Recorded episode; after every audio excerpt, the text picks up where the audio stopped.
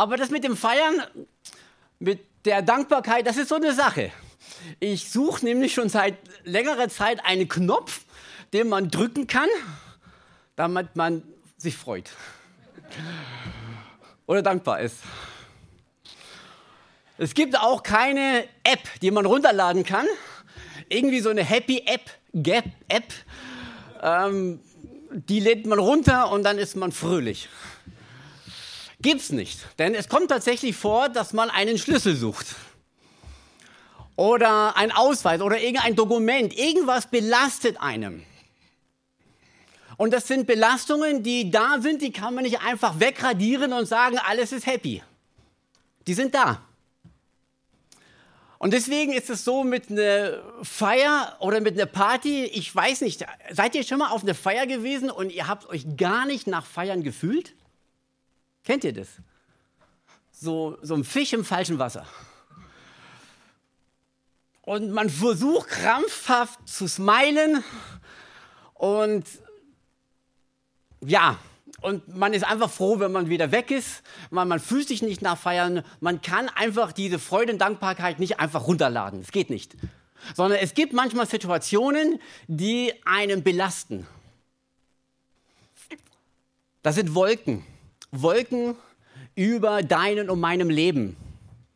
Und diese Wolken sind da, die kann man nicht einfach wegdenken oder schönreden oder unterm Teppich kehren. Die kann man da schon machen, aber irgendwann mal hat der Teppich so einen Buckel und dann stolpert man mal rüber. Und die Sonne scheint der Freude, aber keine Sonnenstrahlen kommen an, weil es die Wolken gibt. Die Wolken blockieren diese Sonne, Sonnenstrahlen. Die federn es ab. Und dann fragt man sich, ja, was ist eigentlich mit mir los? Da ist irgendeine Belastung, auch vielleicht eine Enttäuschung. Und in diese Richtung möchte ich gehen, dass wir uns einfach mal schauen, ob da irgendwelche Elemente oder Spuren der Enttäuschung in unserem Leben zu finden sind, denn die können ganz nett blockieren. Ich meine, ganz ehrlich, dass wir über Menschen enttäuscht sind, das ist normal. Menschen enttäuschen mich und ich enttäusche Menschen. Und das können wir auch relativ gut einordnen, weil wir wissen, Menschen sind unvollkommen. Ein bisschen schwieriger wird es, wenn Christen enttäuschen. Da sagt man, okay, eigentlich sollte das ein bisschen anders laufen. Die Beziehung, die Liebe im Vordergrund. Aber auch das kann man irgendwie einordnen und sagen, okay, der Christ ist ja auch nicht vollkommen. Ganz schwierig allerdings wird es, wenn wir das Gefühl haben, Gott enttäuscht. Und das ist ein Thema, auf dem ich drauf eingehen möchte. Und ich weiß, das ist jetzt kein Happy-Thema, aber wir müssen uns mit dieser Enttäuschung auseinandersetzen, weil die wird fressen wie Krebs. Und irgendwas müssen wir mit dieser Enttäuschung machen. Wir müssen uns mit dieser Enttäuschung auseinandersetzen. Und wenn wir uns mit dieser Enttäuschung nicht auseinandersetzen, dann werden wir uns gefühlsmäßig immer weiter von Gott entfernen. Und Bitterkeit und Groll wird Raum finden in uns. Und das Schöne ist, dass wenn du enttäuscht bist, dass du nicht alleine bist, denn es gibt einige biblische Charaktere, die auch von Gott enttäuscht waren. Denkt man gar nicht. Aber wir gehen mal einfach mal so ein bisschen drauf ein. Übrigens gibt es ein Zitat von einem Rabbi. Der Rabbi hat etwas gesagt nach dem Holocaust. Und ähm, er sagte etwas und vielleicht hört sich das ein bisschen befremdlich an, aber wenn wir darüber nachdenken, dann müssen wir tatsächlich auch zugeben, es scheint etwas Wahres dran zu sein. Scheint. Ich habe das Zitat mitgebracht von dem Rabbi. Er sagte, Gott, du hast alles getan, damit wir nicht mehr an dich glauben. Eine sehr krasse, steile Aussage. Aber vielleicht wenn wir einfach ehrlich sind, haben wir es auch schon so empfunden. Gott es scheint, als ob du alles daran setzt, damit ich und wir nicht mehr an dir glauben können. Danke. Kannst du wieder ausmachen? Und wie versprochen, es gibt ein paar Beispiele in der Bibel und ich werde kurz darauf eingehen, aber nur anschneiden. Und dann schauen wir mal, wie sie damit umgegangen sind und was mit dem passiert ist. Und ich rede jetzt nicht von Enttäuschungen mit Gott, dass ich jetzt meine eigenen Wege gegangen bin und dann ähm, hat Gott mich zurückgeholt und es gab viel Trauer und viel Leid, sondern ich rede von den Enttäuschungen dort, wo wir in einer Verheißung sitzen oder stecken und alles andere passiert außer das. Und wir haben auch Verheißungen von Gott. Er hat uns zugesagt, er ist mit uns bis am Ende des Tages. Siehe, ich sehe dich. Ich sorge für dich.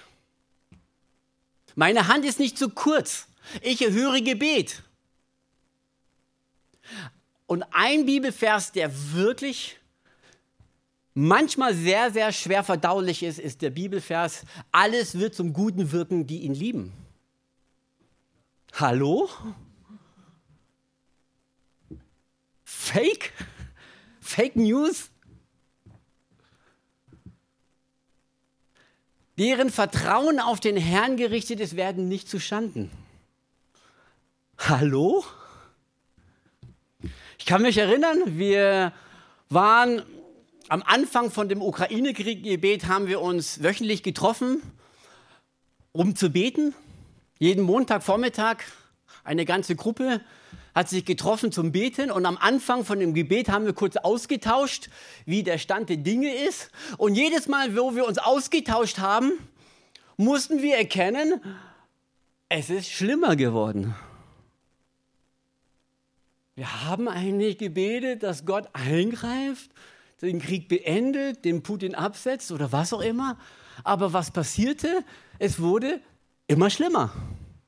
Und ich weiß, nach einem halben Jahr haben wir uns gegenseitig angeguckt und gefragt, wir haben es wortwörtlich ausgesprochen, sollen wir überhaupt noch weitermachen?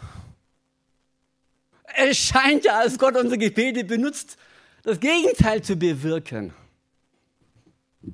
Hallo? Wo ist Gott? Ist ihm das alles egal?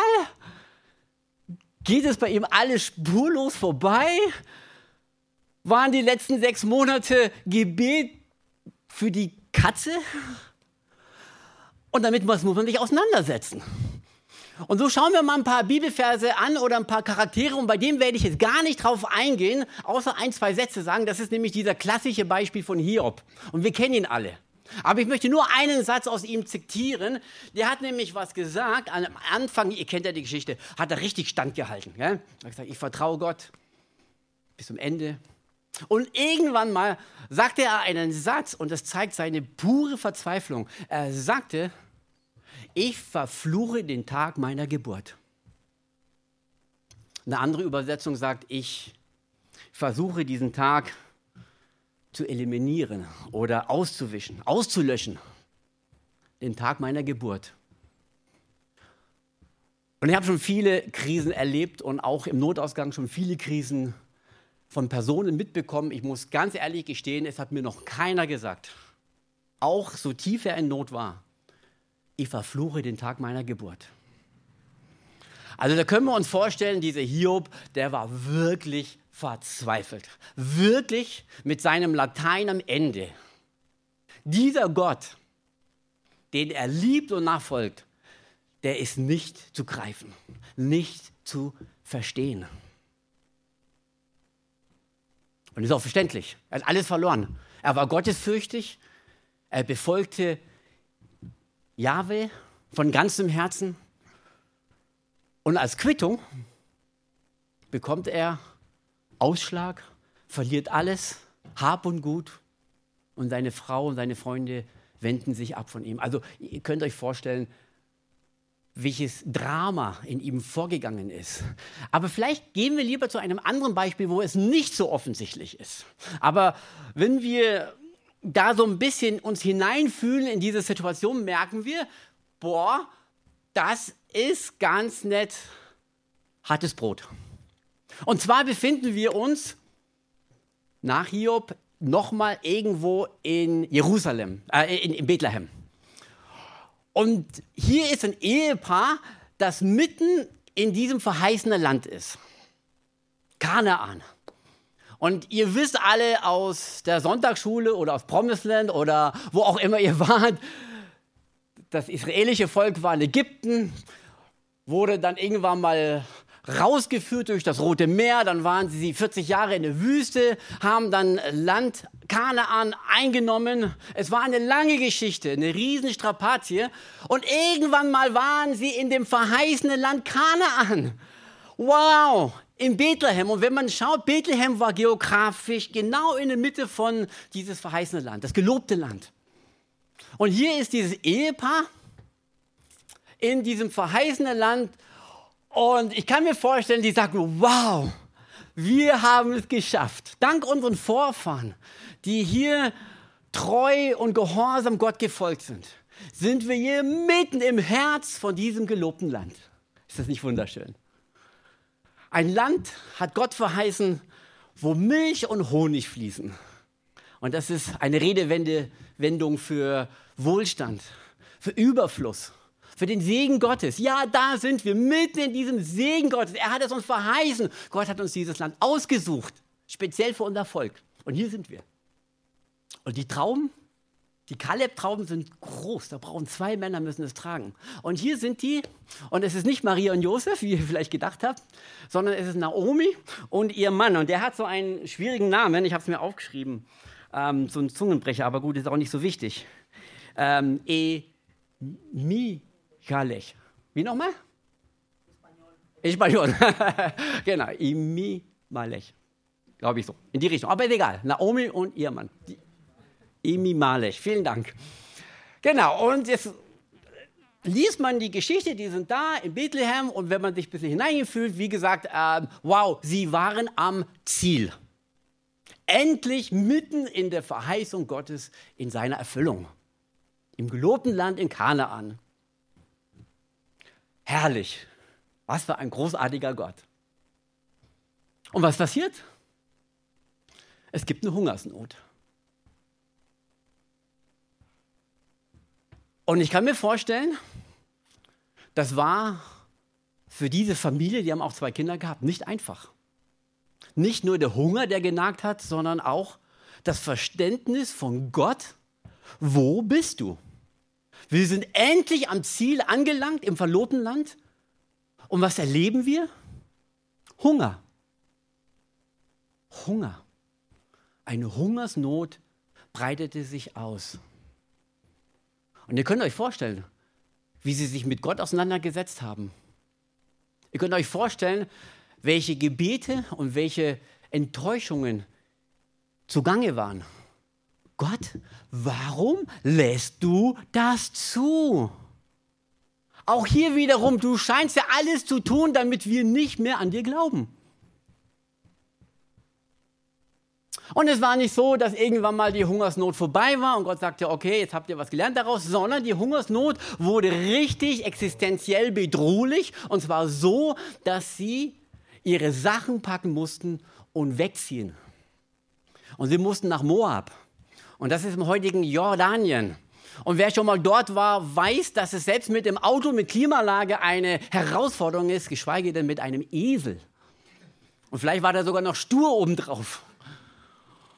Und mit einem sturen Esel durch die Wüste, durch 40 Grad Hitze, und dann war der direkte Weg nach Moab nicht mal zugänglich, weil da war noch das Tote Meer im Weg. Da musste man oben oder unten rum, ich weiß es nicht, aber man musste noch einen Umweg in Kauf nehmen. Aber sie mussten zwangsläufig, wenn sie nicht an Hunger sterben wollten, mussten sie ihr soziales Umfeld, ihr Hof und Gut zurücklassen.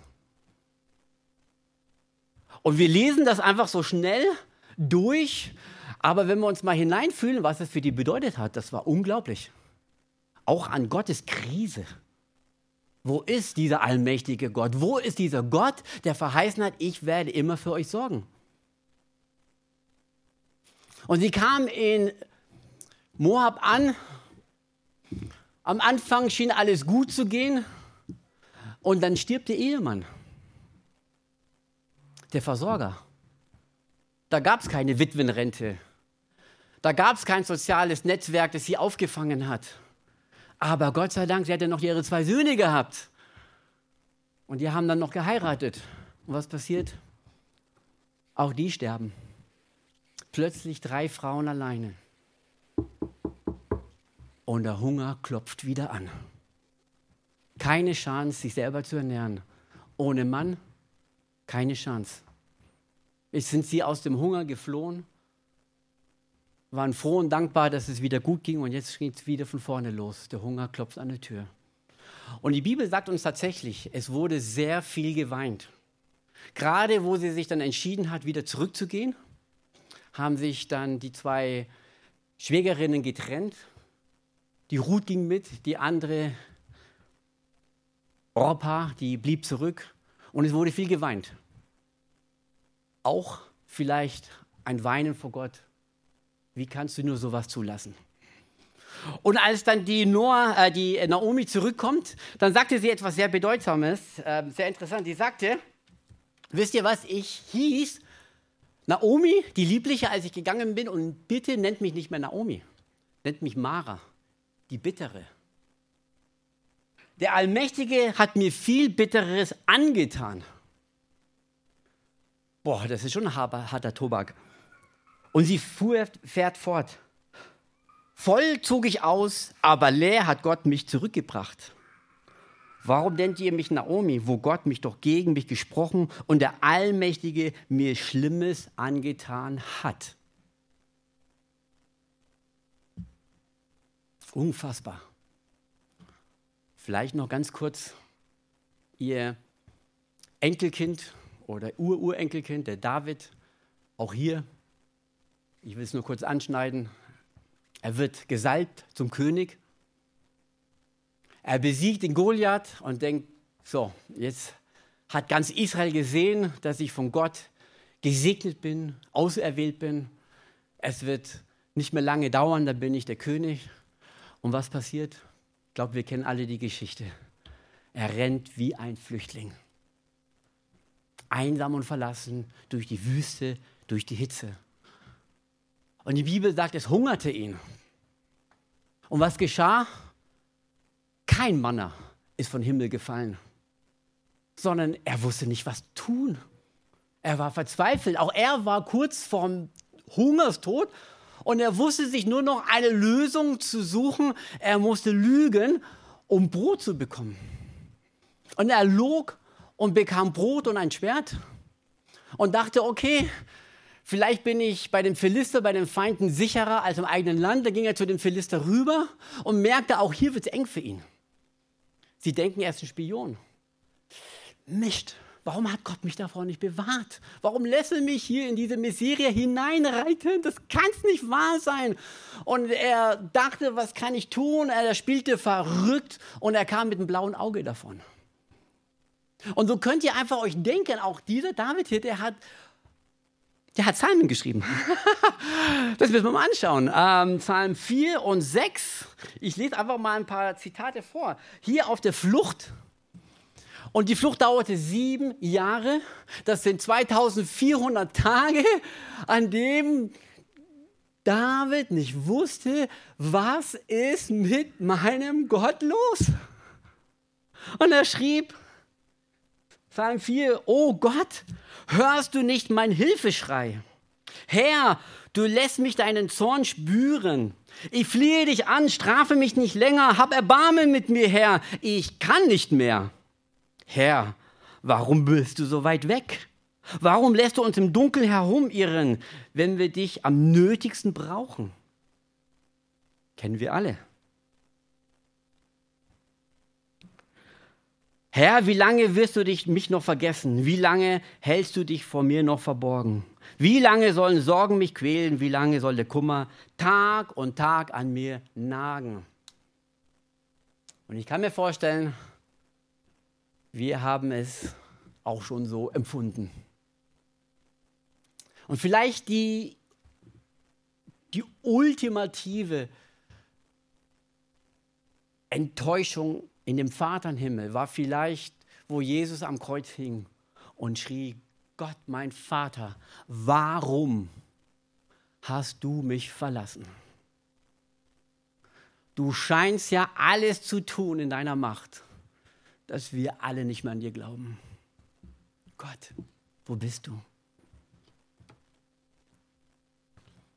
Und dann wissen wir, ja, Jesus ist armselig gestorben.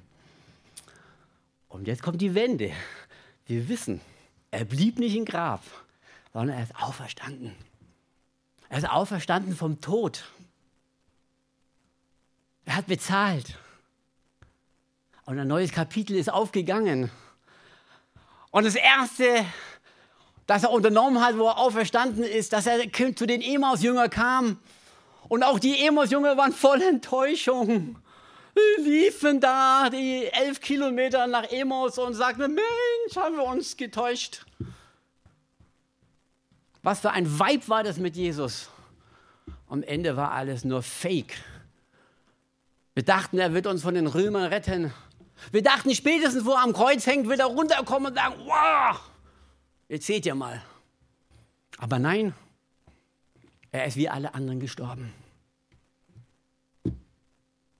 Wir gehen nach Hause voller Enttäuschung in Gott, im Leben. Aber Jesus sieht es und er läuft mit ihnen und er offenbart das Evangelium. Und plötzlich sehen sie ihn, erkennen sie ihn, er ist auferstanden, dann war er weg. Und so dürfen wir auch erkennen, das ist sehr, sehr interessant. Diese Menschen, wo ich vorhin erwähnt habe in der Bibel, das war nicht das Ende. Sondern gerade, wir gehen noch mal kurz zurück, der Hiob, der durfte erleben, dass er am Ende zweimal mehr hatte wie vorher. Wow! Er ist nicht armselig verstorben und jeder dachte, oh, der Arme, was für ein Gott hat er, sondern Gott hat ihn belohnt. Gott hat ihm das gegeben, was er gar nicht mehr verdient hat an Reichtum, an Ehre. Alles wiederhergestellt, sogar doppelt. Und die Naomi, wir kennen die Geschichte, was da passiert ist. Dann hat die Schwiegertochter den Boas kennengelernt und der Boas war relativ reich, hat dann für sie gesorgt. Und ich kann mir vorstellen, Gott war so beeindruckt von dieser Naomi, dass auch wenn sie verzweifelt war, trotzdem den Glauben und die Treue nie verlassen hat, dass Gott sagte, weißt du was? Wenn ich auf diese Erde komme, dann will ich in diese Familie hineingeboren werden. Denn durch Naomi kam der David und von David kam irgendwann mal die Maria und der Sohn Gottes kam in diese Welt. Wow, so sehen wir, es ist nicht das Ende. Und auch der David blieb nicht auf der Flucht. Und er ist auf der Flucht nicht ertrunken oder erschossen worden, sondern er wurde tatsächlich ein sehr bedeutsamer König. Und selbst heute, in unserer heutigen Zeit, Christen und Nichtchristen, der König David ist irgendwie bekannt. Und da merken wir, ich habe keine Ahnung, ich habe keine Idee und ich werde es nicht versuchen zu erklären, warum wir durch so viel Enttäuschung und Leid manchmal gehen müssen. Aber eins weiß ich, es ist nicht das Ende. Er wird daraus etwas Gutes tun. Und das ist etwas, wo wir mitnehmen dürfen. Und wenn wir uns damit auseinandersetzen, mit dieser Enttäuschung, dann bin ich überzeugt, diese Enttäuschung kann uns entweder in die Bitterkeit, in den Groll, in die Gottesferne führen oder wir setzen uns damit auseinander und wir schlagen neue, tiefere Wurzeln im Glauben. Weil wir merken, wir müssen Gott und wir werden Gott nicht verstehen können. Aber er hält zu seinem Wort. Und wer Gott vertraut, der wird nicht zu Schanden. Und all diese Charaktere, die durch so viel Leid und durch eine Enttäuschung gegangen sind, die wurden nicht zu Schanden am Ende. Und wir haben gebetet für die Ukraine und wir sagten, okay, wir wollen dranbleiben. Und nach einem Jahr merken wir so langsam, wow, es ist eigentlich ein Krieg von einem Elefant gegen einer Maus. Aber diese Maus lässt sich nicht platt treten. Diese Maus beißt ganz nett zurück. Diese Maus, die erobert wieder ihr, ihr Territorium. Das ist ein Wunder. Also, scheint Gott doch die Gebete ernst zu nehmen und zu erhören. Und das Letzte war, die Wagner-Gruppe zog sich heraus, sagte, wir kämpfen nicht mehr weiter. Und so merken wir, ganz kleine Lichtblicke kommen plötzlich zum Vorschein, wo wir merken, hallo, am Anfang sieht es düster aus, aber das letzte Wort spricht immer noch der Vater im Himmel. Und ich bin gespannt, was daraus wird. Aber ich habe auch gehört, dass da in der Ukraine selbst und auch selbst in Russland ganz viele Aufbrüche geschehen, die, wer weiß, vielleicht durch den Krieg verursacht worden sind. Aufbrüche von Menschen, die Gott neu suchen und finden.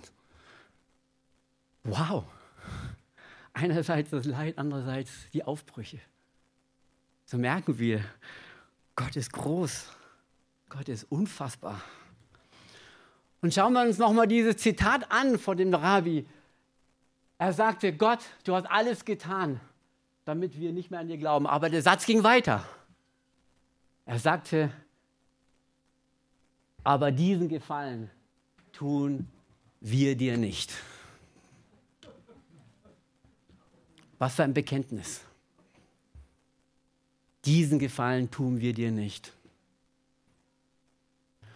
Und ich wünsche mir, dass durch diese Predigt, dass wir erkennen, wenn diese Wolken der Trauer, der Schmerzen, der Enttäuschung, der Frust, wenn Gott sie wegnimmt, dann gibt es Raum für Freude, dann gibt es Raum für Dankbarkeit.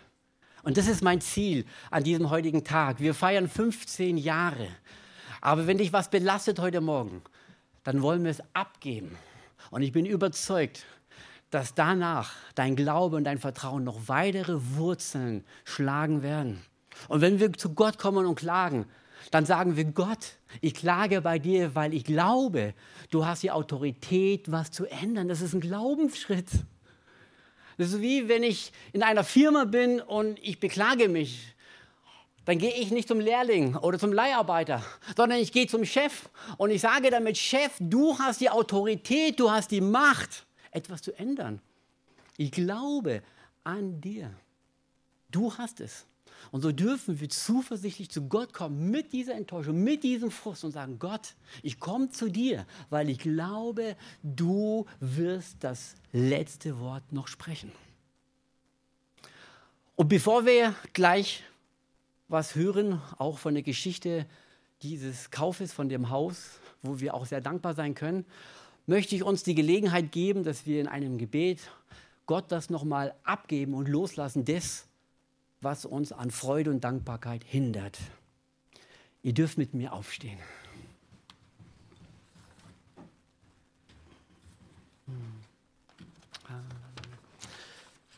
Jesus, es ist unfassbar schön zu wissen, wir dürfen immer zu dir kommen, so wie wir uns fühlen und empfinden. Wir brauchen dir und wir brauchen uns gegenseitig nichts vormachen. Und so kommen wir ganz ehrlich zu dir und sagen, Herr, wir stehen in einem Spagat. Einerseits sind wir dankbar und voller Freude, andererseits sind da auch Belastungen da. Herr, du weißt, welche das sind. Du weißt, welche Wolken über mein Leben hängen. Du weißt, wo ich enttäuscht bin. Du weißt, wo ich von Herzen her bete und sichtbar tut sich nichts. Aber ich komme heute Morgen zu dir und sage, Herr, ich möchte loslassen. Ich möchte loslassen ans Kreuz. Denn da kam die Wende. Da hast du den Weg vorbereitet. Da wurde der Vorhang in zwei gerissen. Da wurde das in Erfüllung gebracht, wovon du immer gesprochen hast. Dass du gute Gedanken über unser Leben hast. Und wenn wir dir vertrauen, werden wir nicht zustande werden. Alle Dinge werden zum Guten wirken, die dich lieben. Herr, wir kommen zu dir und sagen, wir halten einfach daran fest. Stärke unser Vertrauen, stärke unser Glauben.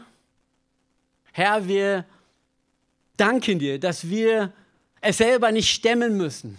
Wir danken dir, dass wir das selber auch nicht in der Hand haben müssen. Wir danken dir, dass wir selber nicht fähig genug sein müssen, um die Dinge zu ändern, sondern wir dürfen wie Kinder zum Vater im Himmel kommen und sagen, Herr, wir lassen los und wir empfangen von dir. Und in den Namen des Vaters, des Sohnes und des Heiligen Geistes bete ich jetzt, dass all deine Belastungen und alle meine Erschwernisse, Herr, dass du sie nimmst und den Weg und unsere Herzen frei machst zur Dankbarkeit, zur Freude und zur Zuversicht, dass du all deine Verheißungen in meinem und unserem Leben erfüllen wirst. Amen.